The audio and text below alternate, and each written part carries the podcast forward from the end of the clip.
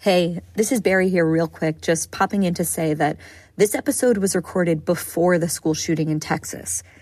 And yet, the questions that my guest, Marianne Williamson, and I wrestle with here about the spiritual and social maladies facing America, ones that go deeper than our addiction to guns, I think remain even more relevant today than on the day we recorded. Thanks for listening and let us know what you think.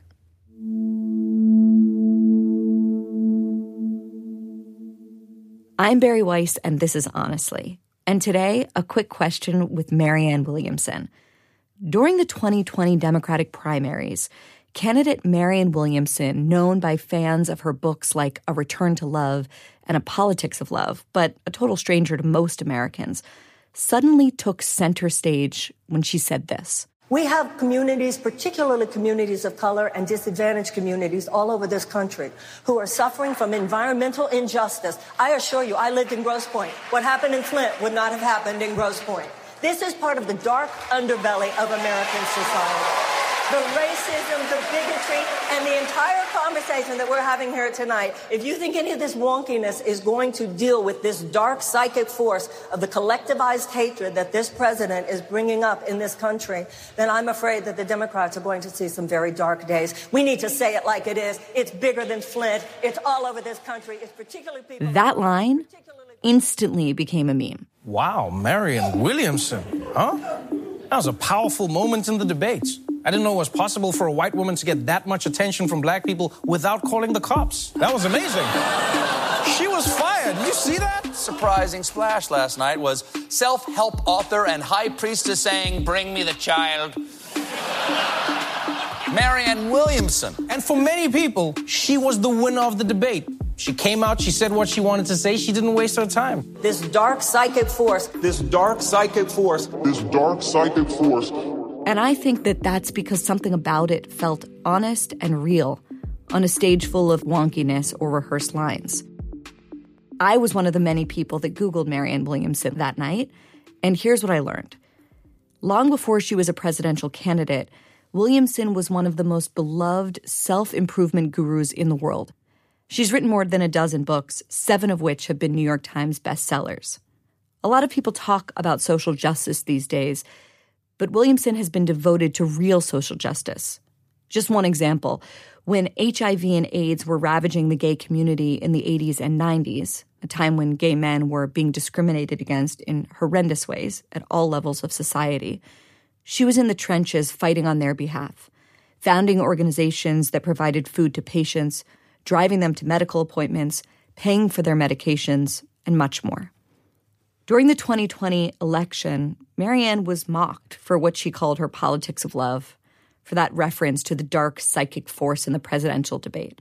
But at this point, two years on, with the endless division, dysfunction, the endless ferocious culture wars we see playing out in this country, it seems to me that few would argue against the existence of a dark psychic force anymore. And so I wanted to ask Marianne more about what she meant when she said that where she sees the country going, and how she thinks we can correct course. Stay with us.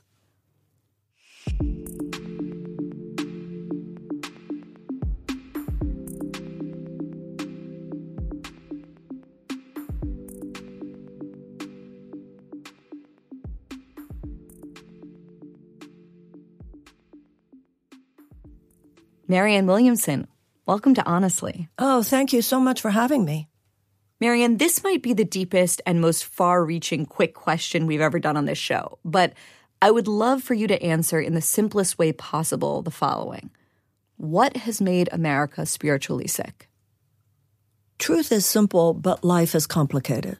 So there's the simple answer and the complicated one. The simple answer is that we have stopped putting love first. We have stopped putting values first. We have stopped putting the idea that we're here to love each other, that we're here to walk in humility and loving mercy and doing justice. Those things which have traditionally been seen as the core of righteousness, right living, have become not only peripheralized, but almost derided, pictured as quaint. We don't have to think about those things. So that's the simple answer. But the complicated answer has to do with how that even happened. Mm-hmm. And I believe that once a kind of neoliberal politics and economics became such a core principle of governance in this society, more than democracy, and certainly more than ethics or fairness. We were all sort of drawn in to an economic worldview that is basically amoral. And that which is amoral will ultimately have immoral consequences. Hmm. Economics, starting about 40 years ago, trickle down economics, the idea that basically the role of government was to give corporations whatever they wanted. The idea that allowing the private sector the primacy, almost the sanctity of property rights, actually began to replace democracy as the governing principle of our society. We were all drawn into the idea that basically God is no longer love, God is stockholder value.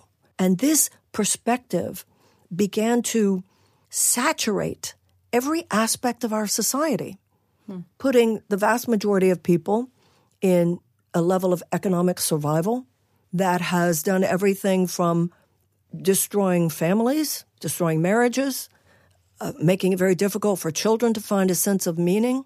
It has shattered the moral universe. Hmm.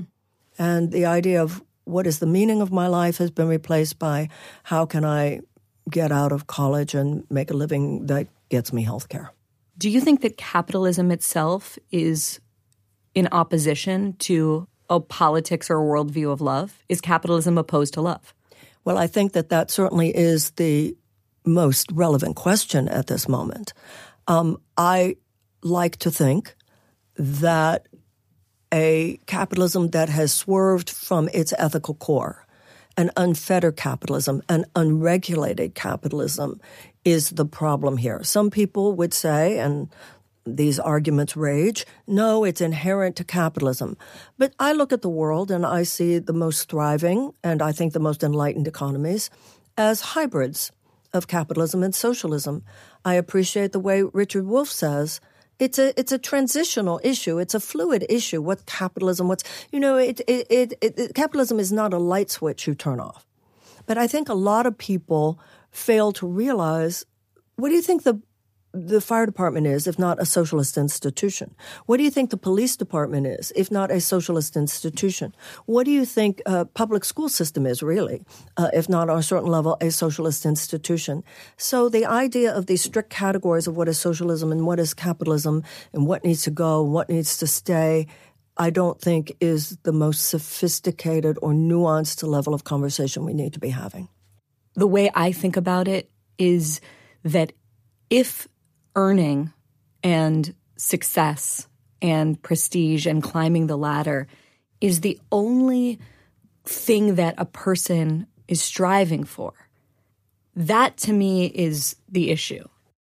Yes, of course, that's the issue. However, many people argue, and I think correctly so, that unfettered, unregulated capitalism has forced the majority of people into that level of desperate survival mode. Hmm. You can't blame people who have no health care who uh, do not make decent wages, you cannot blame them for having to put those questions first. Hmm. That, that's the point of money. You know, the point of money is to not have to think about money. Hmm. But if you, so that you can think about the most important things in life. Hmm. But if you have an economic structure backed by governmental power, which forces and then locks the majority of people into such a survival mode that they have to be thinking about those questions all the time, then yes, that's the problem. But you have to point out the, the cause of the problem, which is the economic system that is allowing that to happen. Well, whether people agree with that assessment or not, think that we need a broader social safety net or not, I think regardless of what your economic worldview is, it's impossible not to look around and see evidence everywhere of our alienation, of our loneliness, and of our disconnection whether you're looking at rates of opioid abuse and overdose in this country, or youth anxiety and depression, or suicide, or youth suicide, or lack of sex, lack of marriage, the amount of time we spend on our devices rather than spending with the people we love. I wonder if you see a common thread here. Do these have a common root? First of all, I want to go back to something you said. You refer to it as a social safety net. This, this isn't about a social safety net. This is about social justice and the lack thereof, which includes, by the way, economic justice. And the lack of those things is absolutely at the core, absolutely at the causal level of all the symptoms that you just described. Well, let's unpack what you mean when you say social justice, because a lot of that word to me, like a lot of words in our society, equity, anti racism, they mean radically different things to different people. In my view, that word has been stretched beyond any meaningful definition. So when Marianne Williamson says social justice, what does she mean by that? You, Bari, and I are successful white women. We know what it is to be in the club. And if you're in the club in this country, this is a wonderful place to be. What does that mean? That means that if we're in trouble today, there's probably someone we could call. No matter what, we are, we are held, we are supported in living our best lives. We can look around us in myriad ways and recognize the extraordinary privilege that we have. To me, social justice means that we, in order to form a more perfect union, do everything possible, generation after generation, to make universal the opportunities to get into the club. The problem in America today is not that some people can't make money and have a wonderful life. The problem is that not enough people have the opportunity to create wealth and have a wonderful life. Too many people are locked out of the system. That's what it means. You and I are Jews.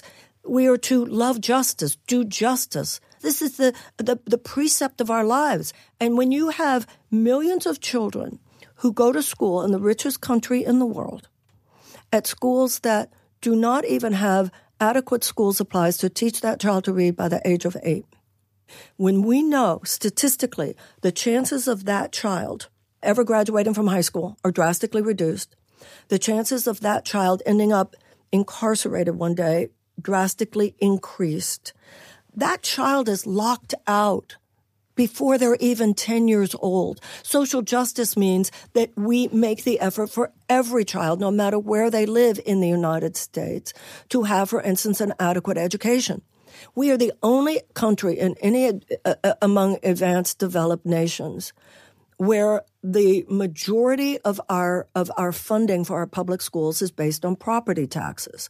That means, and you can look at all the com- comparisons in in terms of how our kids do compared to educationally compared to other countries. And what you see is that it, in children who live in advantaged neighborhoods, and go to public schools in advantaged neighborhoods, American kids are right up there with everyone else. The best of the best. The problem is that people in less advantaged neighborhoods in the United States, the children are not given the resources, once again, which means they're locked out. To me, that is social injustice. Here's why I want to really explain why I balk at, at the phrase at this point okay. in time. It's not that I don't take the idea in the Jewish expression of the word tikkun olam, repairing the world seriously. It's not that I don't think of the famous phrase "tzedek tzedek tirdov," justice, justice you shall, you shall pursue. The problem is that when I hear people who are held up as paragons of the social justice movement, let's just speak of the school example, saying that in the name of anti racism, we need to dismantle high school algebra or eighth grade algebra as in San Francisco. In the name of social justice, we need to get rid of the SAT. In the name of social justice, this is an example from the public charter school KIPP work hard, be nice. We need to get rid of the work hard part of the slogan because that represents the false idea of the meritocracy. That is why I have sort of stopped using the phrase because I don't want to indicate to someone that I believe in nonsense like that. I would agree with you. But I would also point out that every movement and every people has a shadow side. Hmm. I don't care what view you're talking hmm. about, there's somebody who's going to be using it in ways that are extreme and ridiculous, particularly in America today. But I think that people, such as yourself and myself, by the way, are should see as our lodestar the deeper inquiry and the bigger conversation. Hmm. And so You're saying, let's leave out the word. I'm saying, let's reclaim the word Mm-hmm. for, and hold on to the word for what it actually should mean. One of the things that complicates this issue beyond wealth and income and opportunity is when you look at the big maladies facing this country, like suicide, opioid addiction, loneliness, polarization, these are not issues that are only affecting those that, as you put it, are outside the club. These issues are affecting Americans at every income level, living in every single area code. So, how much of this comes back to one of the core themes that I see in your work, which is that we need meaning in our lives? And our society right now, as far as I can see, is lacking in resources for meaning making. You know, it's whether you want to look at people dropping out of religious life and religious community and ritual and religious practice or you want to look at you know the disintegration of civic organizations like rotary clubs and you know obviously of course the famous book bowling alone. You know do you see that disintegration of traditional structures of civic and religious organizations and institutions as being a big factor in what ails us Well, absolutely, I do. On the other hand, it's important to recognize that in many cases it was the malfeasance, the corruption, and the lack of genuine spiritual force at the center of some of these traditional religious institutions that caused the diminishment of interest on the part of people. Um, you know, people didn't turn away from God, they turned away from traditional religious institutions. And in many cases, and I know this because this has been my world for the last 40 years, people realize they had thrown away with the baby with the bathwater. There's tremendous interest in spirituality in, in our society. There's just not interest in as much in traditional uh, religious institutions that are more about the dogma and the doctrine and the, the new building than about people really finding the presence of God in their lives in a deep and meaningful way. On the other hand, there are a lot of people whose calling is to revitalize, spiritually revitalize um, what's going on inside those institutions as well. So that's a beautiful thing. You know, a lot of this started with the advent of the Industrial Revolution at the end of the 19th century. When I was in college, I had these posters on my wall that were these huge angels that were painted by a Scottish painter named Edward Burne Jones. And I didn't know anything about him. I just knew that these tall angels were really cool. So years later, I was walking um, up Fifth Avenue in New York City, and I passed the Metropolitan Museum of Art, and they have these huge flags and banners outside that you know that announce the display of that month or whatever. And I saw these huge angels, Edward Burne Jones, and I went, "Oh, this is so cool!" So I went in. I wanted to see this exhibit, and I bought the little or rented the little thing where you have earphones and it explains things to you. And what I learned, which was particularly fascinating to me at that time, because I'd been re- writing a book called "Healing the Soul of America," reading a lot about the Transcendentalists, reading a lot about Emerson and Whitman and Thoreau and Melville and Poe and what was going on in the 1850s and in uh, Concord, Massachusetts, and that so much of what was happening there and I had read how there were artists and philosophers in Britain and in the United States who recognized that with the advent of this mechanistic age, this hmm. mesmerization of the Western mind, with these externalities of technology and, and machinery, that we were at risk of losing something important. And so what I hmm. heard in that exhibit was that Edward Burne Jones said, every time they build a machine, I will paint an angel. And that is so much what those artists and philosophers were doing. They were trying to warn the West. All of our attention is being drawn to that which is outside us. And the internal musculature is withering away.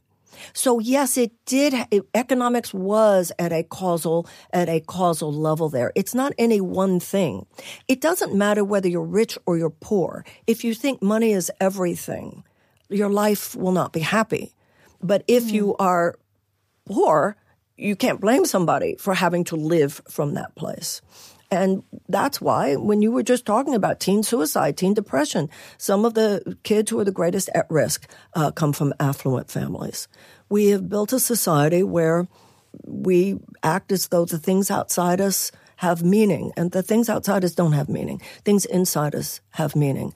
Our capacity to reach for one another. When you were talking about some of the traditional rites and rituals, I've been thinking a lot lately how society was so much better when everybody went to the local parade. Mm-hmm. Everybody knew their neighbors. But these things cannot be solved on in broad stroke levels. They're healed one relationship at a time. Mm. And I do believe there is a yearning.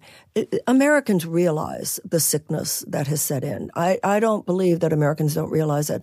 And I also think that we have the required masses of people who are trying in their own way to rebuild the fabric of this nation. I see it everywhere that I go. In the same way that the transcendentalists were a reaction to the Industrial Revolution, you know, we're living through, I think you could argue, a transformation even as profound, maybe more so, which is the digital revolution.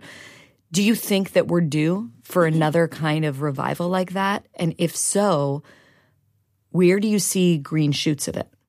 We have all come to understand that that tablet is addictive. I know a lot of people, including myself, who know you've got to put that thing down.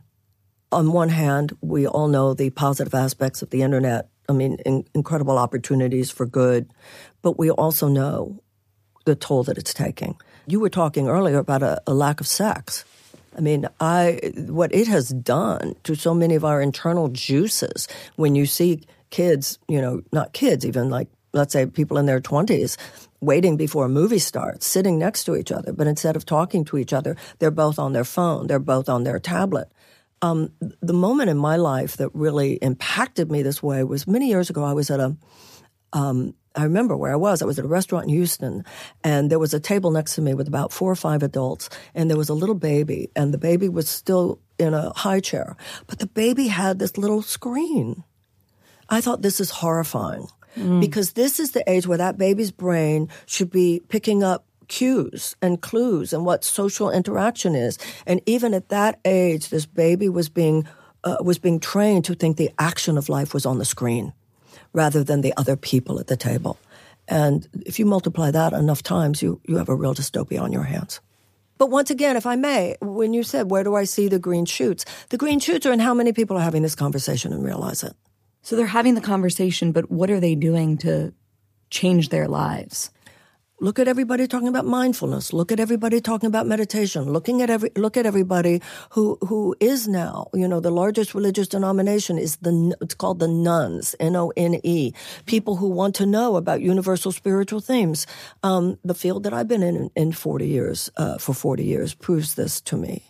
Um, AA meetings, people recognizing uh, what addiction is. And by the way, even when you were talking before about opioid addiction, let's not leave out Purdue Pharmacy. Let's not l- l- leave out the profit motive uh, and the profit center that was built on all that human suffering, uh, having which had a lot to do, proven now, uh, with the advent of the um, opioid addictive crisis. So um, you can't disconnect economic factors from spiritual factors from every other factor. It's a it's an all systems breakdown.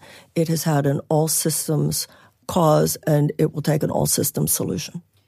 It seems to me that even when people don't believe in God or say they don't believe in God, there's something in our human nature that needs to worship something. And there's this amazing David Foster Wallace quote where he talks about this. This is what he says. In the day to day trenches of adult life, there is actually no such thing as atheism. There's no such thing as not worshiping. Everybody worships. The only choice we get is what to worship. And an outstanding reason for choosing some sort of God or spiritual type thing to worship, be it JC or Allah, be it Yahweh or the Wiccan Mother Goddess or the Four Noble Truths or some infrangible set of ethical principles, is that pretty much anything else you worship will eat you alive. If you worship money and things, if they are where you tap real meaning in life, then you'll never have enough. Never feel you have enough. It's the truth. Worship your own body and beauty and sexual allure, and you will always feel ugly. And when time and age start showing, you will die a million deaths before they finally plant you. So, what do you say, Marianne, to the people who, for whatever reason, just can't get behind the supernatural beliefs that are built into a lot of religions? Or who got burned by the kind of religious structure they grew up in. In other words, what are the things worth worshiping if you can't get to God that won't eat you alive? What David Foster Wallace described there was idolatry. Love the Lord thy God with all thy heart, with all thy with all thy soul, with all thy might. That's number one. You're going to worship someone. Bob Dylan used to have a song, uh, wrote a song years ago. You're going to have to serve somebody. It might be the devil, it might be the Lord. You're going to have to serve somebody. We are hardwired. We're going to see something as the source of our good, and we are going to lean into that. And in a world that does not describe love, other people, right relationship as the source of our good, we are left feeling that we live in a random universe, which produces a tremendous hysteria. It's the whole, it's the mind weaponized against itself. We're in this golden prison of our own making. And so we think, well, if I make my prison of this material world, the material world is all there is, then I just try to make the material world better. And as he said in that quote, you try to do that, it's only going to make your suffering more because you're trying to fortify that which is the problem. So you say, well, what about the people who have a problem with the otherworldly aspect of religion? What people should have a problem with is the worldly aspect of this material over attachment. That's what Buddha said. We are attached. We are grasping to this world. ultimately, there is a reality which is not of this world. You can deride it as uh, supernatural, but the truth of the matter is, a physicist will tell you that while all of the the items in this room appear to be solid, they're actually not. So that which is sometimes described as otherworldly is actually just a deeper understanding of what the world actually is. So for the person that's listening and thinking, I don't love the way my life is going. I feel lost. I feel like I don't have meaning. I feel like I don't have community. I'm looking at my phone more than I want to. I'm playing video games more than I want to. I want to change it around. You're a person that people like that go to for guidance. What's kind of step one and two out of that? Step one Who have you not forgiven? Forgiveness is the essence of everything. We are living at a time where no matter where you are, you can get on the internet and find a meditation class. You can, it could be my books, it could be a million other people's books. And even before you go on the internet to find someplace, say in your heart, I'm willing. I don't know how to do this, but I am willing to open my heart. I'm willing to consider the possibility that there might be another way to live. And just that invitation that slightest invitation will open up worlds. Books will fall at your feet. A friend will say, I'm going to go to this meditation class. You want to go with me? Somebody will say, I'm going to go to this church service. You want to go with me? Things begin to happen when we are open to the possibility that there might be another way. I think the fact that people are depressed right now mm-hmm. is a sign of mental health, not a sign of mental dysfunction. If I have a broken leg, my brain registers pain. That's because my brain needs me to know there's something wrong and you need to reset that bone. Psychic pain is the same. It's the psyche telling you something's wrong. This is not something for you to numb. There's something wrong about how we're living our lives. I think where you and I might see this a little bit differently, I don't know, tell me if I'm correct. Hmm. I think that many, many people are having those conversations and are having those conversations within themselves. And, you know, there's a part in the Course in Miracles where it says, at a certain point, you will not find yourself alone, for you will be joined by mighty companions. Those who have that same light in their eyes will recognize the light in yours. And those who don't have their light in their eyes, but will recognize it in you and wonder where you got it. I feel that with you, Bari. Hmm. This recognition and that is going on today, this recognition of people. And that's one of the reasons the crisis of our democracy is so painful to witness, is because the problem is not with the people. The American people are good. You know, the American people, we're not this shadow element that has gained so much power and gets so much play and that is doing so much damage, to be honest the average American, I believe, is a very decent, dignified person, no more or less than any other country. But we have a, a political system that squashes and thwarts rather than invites hmm. and contains um, and channels the better angels of our nature. But the better angels of our nature are there. People are not stupid. People know that something is wrong. And people, I believe, do want very much to do what we can on individual levels to make them right.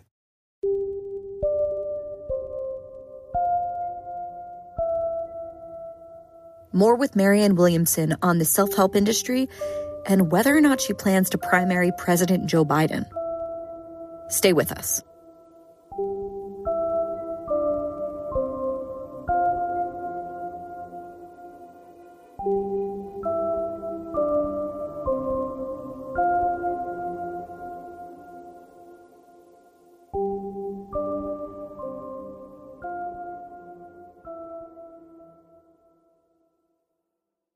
There's so much more to Jewish history than persecution. I know it's sometimes hard to believe that when you talk to Jews, but trust me, there is. And in Jewish History Unpacked, the newest podcast from the people who brought you Unpacking Israeli History, you'll find out about some of the craziest, most amazing, but lesser known stories that fill the Jewish history books. Given that the Jewish people's history goes back for millennia and spans continents and epochs, there are so many stories you just won't want to miss. You'll end up asking yourself questions that you never thought of, like was Napoleon actually a hero for the Jews? And why were there so many suicide pacts in the first century? Hosts Yael Steiner and Jonathan Schwab will fill you in on what happened, how it happened, and why all of these ancient stories still matter. You can find Jewish History Unpacked wherever you listen to your podcasts. You're about to hear a preview of the Jordan Harbinger show, where we expose how patent trolls shake down innocent victims using legal loopholes and abuse of the system. Hello, I notice you've been sued for patent infringement. I'd be happy to represent you for a price. Just remember, your defense cost is going to run around $3 million. Wow. The patent we were sued on had, as I recall, 113 claims. And every claim was almost the same. In other words, one claim would say, a computer accessing another computer to unlock software. And the next thing would be, software unlocked by one computer accessing another computer. That was just the same thing over and over 113 times, phrased a little bit differently each time. Since it took us four years and $2 million to overturn one of those sentences, they could put us through this for the rest of our lives. For more with Austin Meyer, including the details of his investigation into patent trolls and why none of us are safe, check out episode 326 of The Jordan Harbinger Show. There's a reason that a lot of people are turning to, I'm sure you blanch at the idea of them being alternative, but alternative things for meaning, right? You know, I think the easy dunk is to look at self care and self help and wellness and say, you know, it's a bunch of snake oil. What are they delivering? What are those alternative sources of meaning, or however you would phrase it, delivering to people that they could not get in the church or the synagogue or the mosque? Well, first of all, this is not an age when organized institutional religion should be self congratulating. Uh, I mean, you know, uh, that's number one. Number two, the idea before about the 1980s, certainly here, it happened sooner in countries like Great Britain, areas like Great Britain. We followed an allopathic model of um, medicine where you didn't give any real credence to the importance of nutrition or exercise. You just hoped you didn't get sick. And then if you got sick, you sought to eradicate or suppress the symptoms through external remedies. That was called allopathic medicine. Then, I think largely because of the AIDS crisis and people's looking around hmm. for mm. for alternatives, um, there was the recognition that there is a ultimately it was called at first alternative, then it was called complementary, now it's called integrative, which is what it should be. The idea that health has more to do, has to do with things other than just the level of the symptom.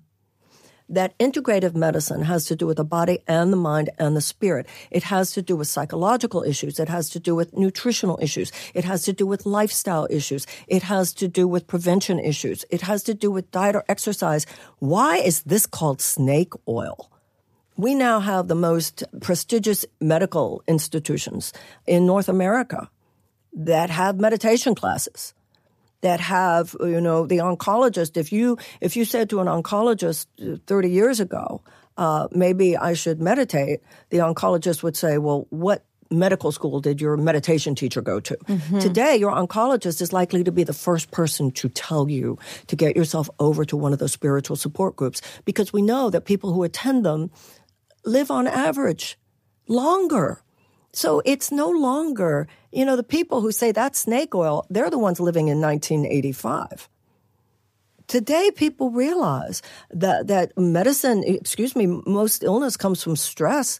Mm-hmm. People understand the value of, of medicine in stress reduction. You have someone like Dr. James Doty over uh, this leading neurosurgeon over at Stanford Medical School, whose work on uh, compassion with the Dalai Lama is so much a part of his of his presentation about what even they're dis- dis- discovering within the human body that there's more of a connection between the the brain and the heart than they used to than people used to realize that they're now seeing the partnership between the brain and the heart as a dual intelligence center within the body this is not coming from me. This is coming from James Doty and neurosurgeons at places like at Stanford. So there's no snake oil to it.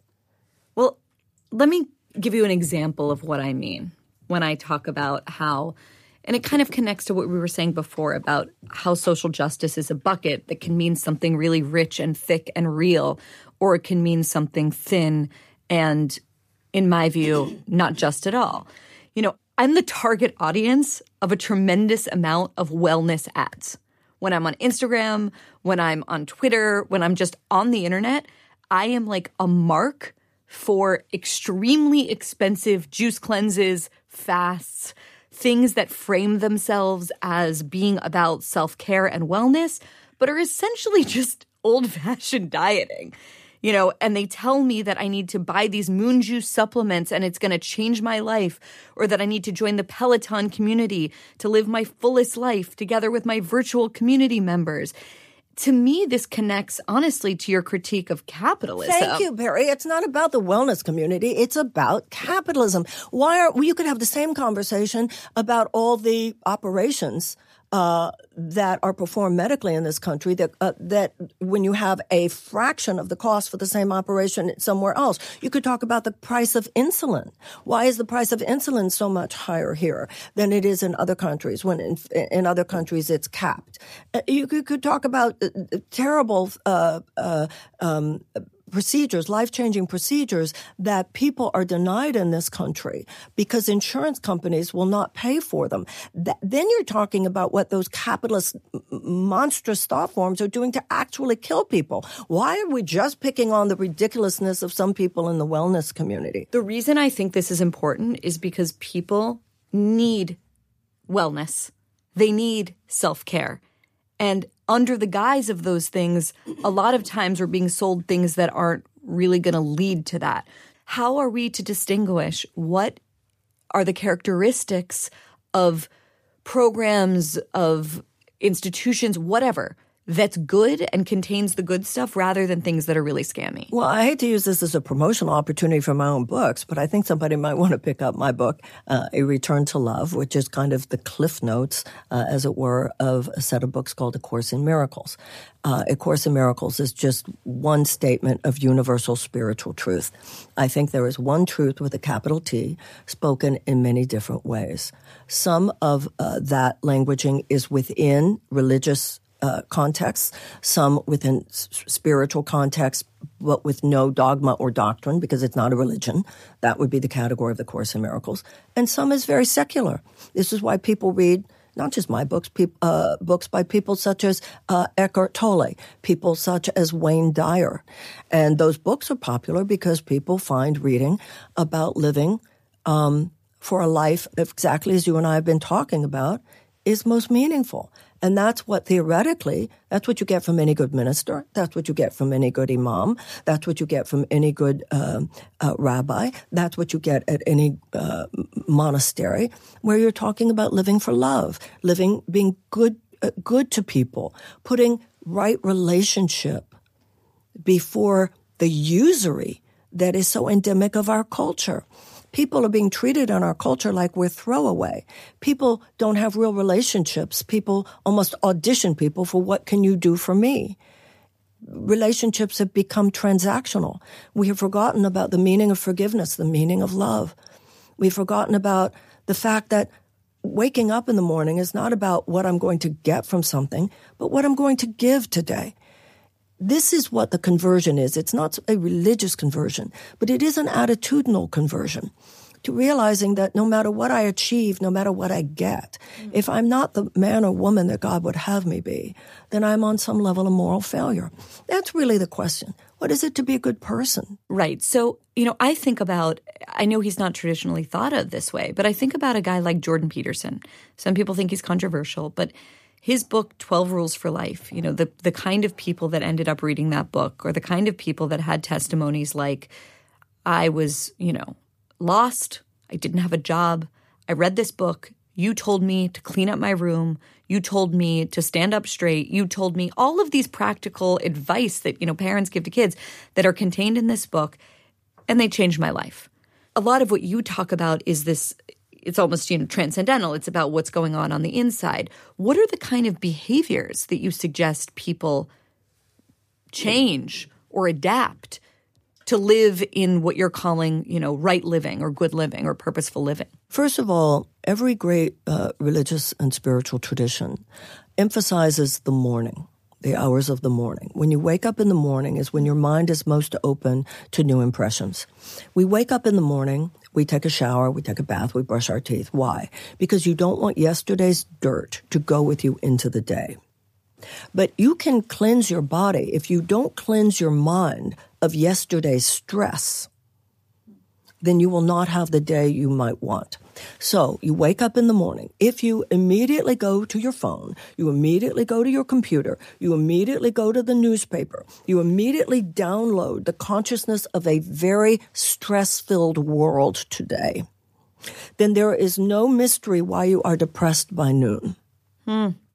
So, number one, whatever your practice is, whatever it could be uh, something, it could be the Bible, it could be the Course in Miracles, it could be daily inspirational reading from Unity magazine, it could be whatever it is. It could be reading Rumi, it could be reading meditations by whomever, whatever, whatever your particular, that which you respond to.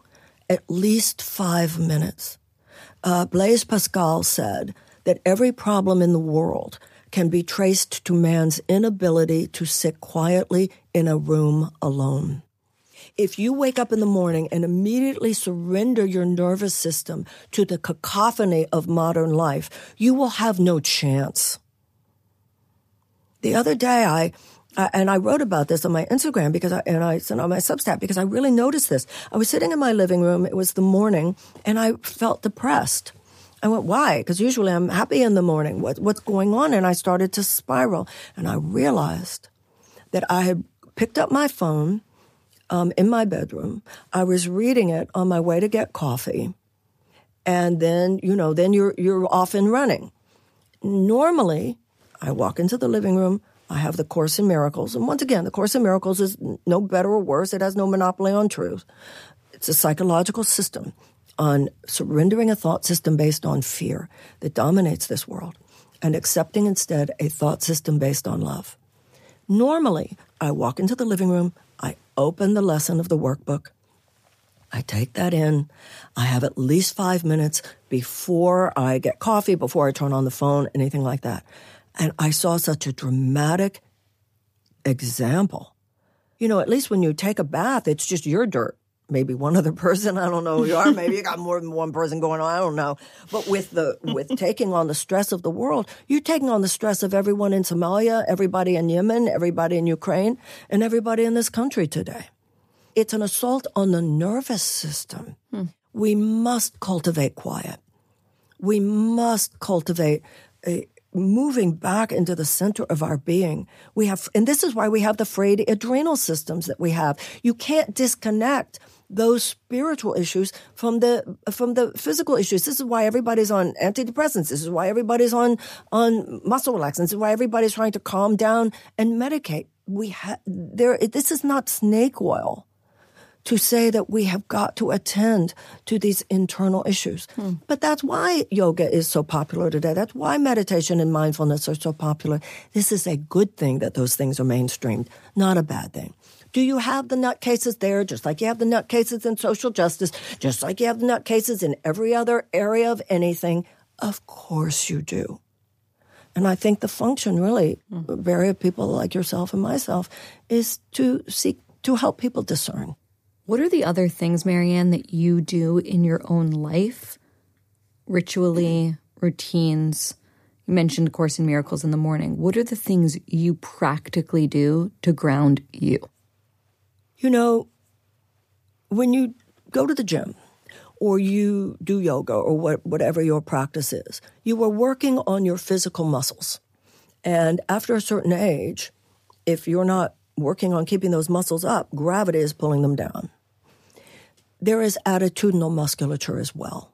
And after a certain amount of experience, if you're not working to keep those attitudinal muscles up, gravity, psychological gravity, emotional gravity will pull them down. Mm. This world will constantly be pulling you towards anger. It will be pulling you towards cynicism. It will be ter- pulling you towards negativity. It will be pulling you towards judgmentalness and victimization. Mm. So, through meditation, through prayer, through spiritual practice, you are working on your attitudinal muscles. So, at a certain point, your practice is internal in any given moment before you go somewhere? Do you bless everybody before you go? Before I came in here, I silently blessed you guys. You did? Yeah, yeah, because it, it it's a direction to your brain. It's hmm. a direction to your brain. Um, before you go in somewhere, you prepare yourself. May I be a be a contributor to something good here?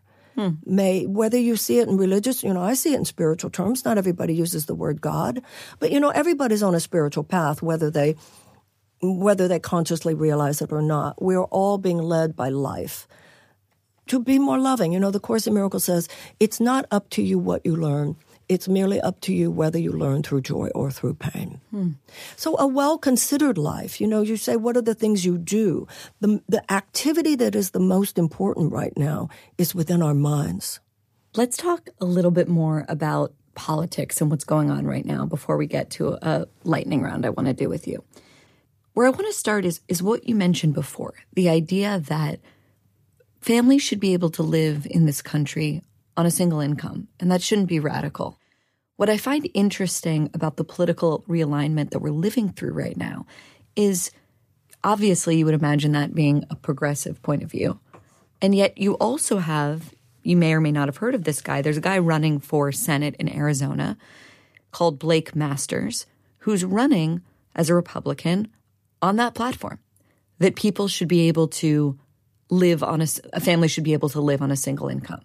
Tell me about that political realignment you're seeing and you know, if you yourself as someone who is very much in this space feel like you're bridging a previously unbridgeable divide to the right on this particular issue.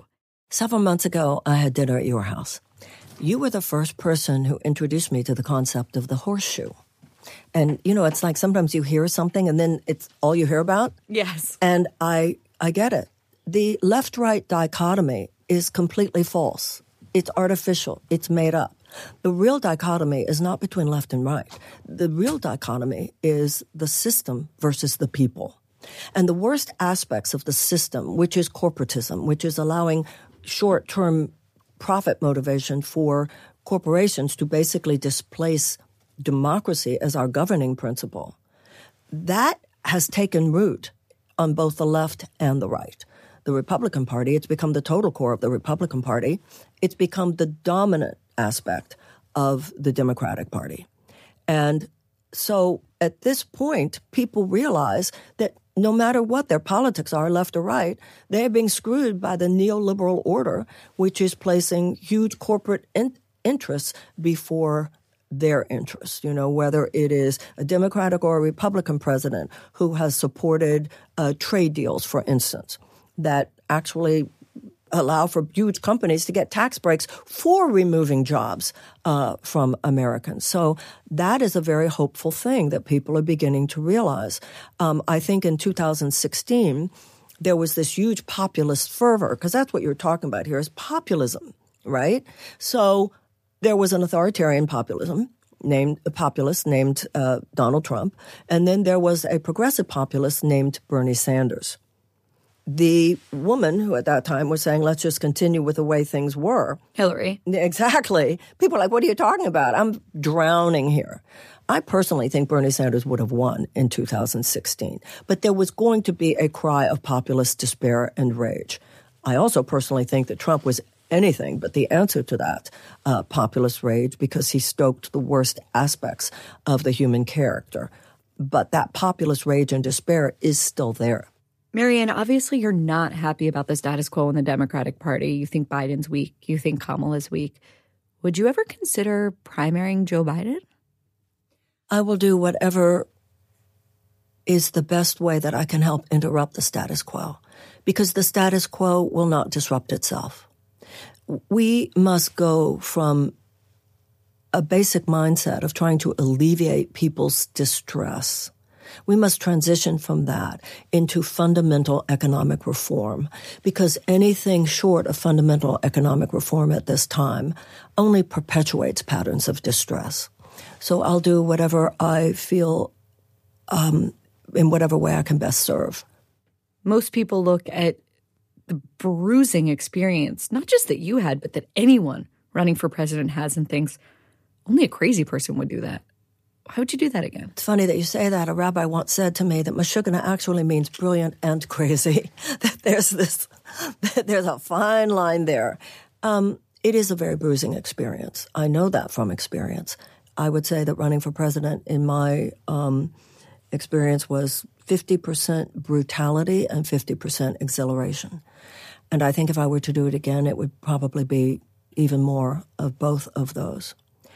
But at a certain point, when you really realize the depth of trouble that we're in in this country, personal discomfort seems like the least important consideration. Okay, one more quick break, and then we'll do a lightning round with Marianne Williamson. Stay with us. You may be an ambassador to England or France. You may like to gamble. Might like to dance. You may be the heavyweight champion of the world. You may be a socialite with a long string of pearls, but you're gonna have to serve somebody. Yes, indeed, you're gonna have to serve somebody.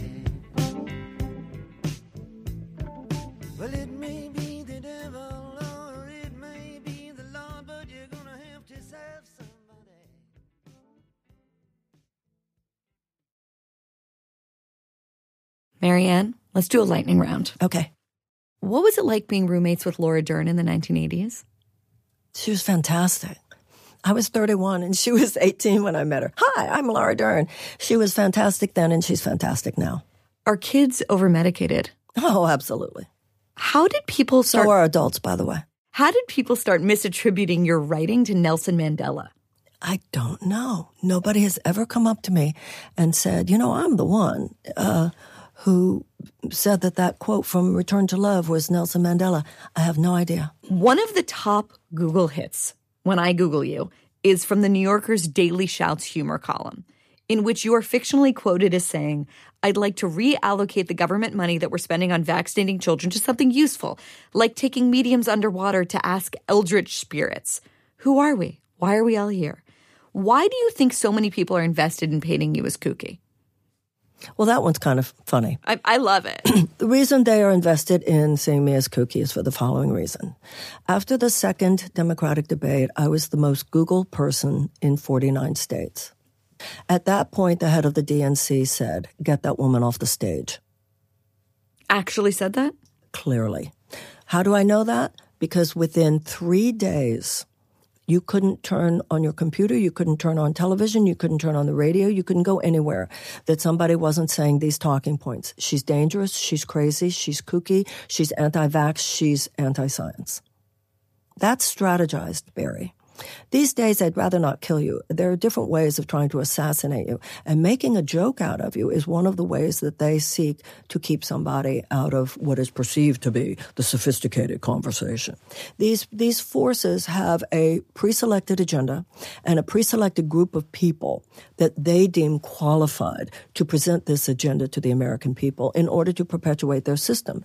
And they will be vicious, if necessary, in removing someone from that conversation that kind of joke, the way you just said it was kind of cute and funny, but the the overall idea that Marianne Williamson is a kook, therefore you shouldn't listen to her or go, couldn't go hear her, is not funny at all. Marianne, who's the most interesting person you've ever met? Jacqueline Onassis. Do you think that we could be living in a simulation? we could take hours on that one. Um,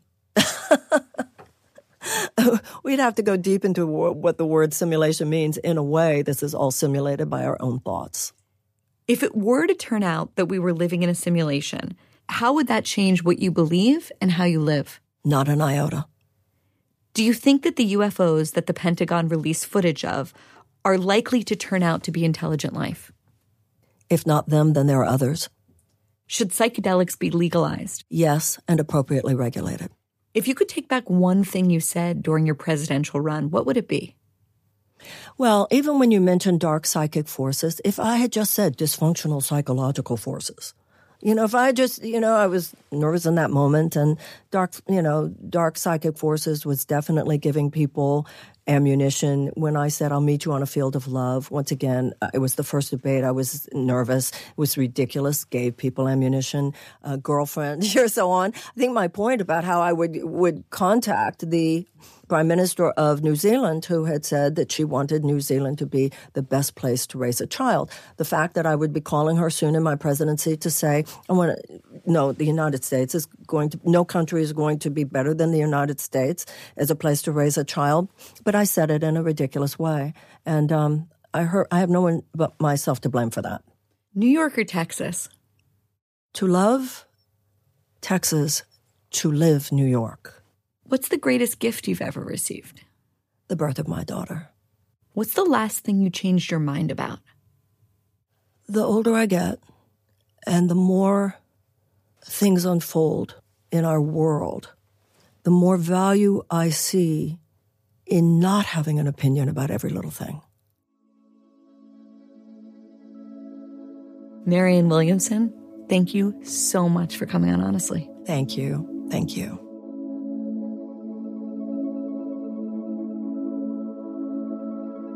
My thanks to Marianne Williamson, a true American original. There's a lot we didn't get to talk about, including the Middle East, so maybe we'll have her back on sometime soon. As always, we want to know what you think. Please send us an email at tips at honestlypod.com and feel free to leave us a review. See you next time.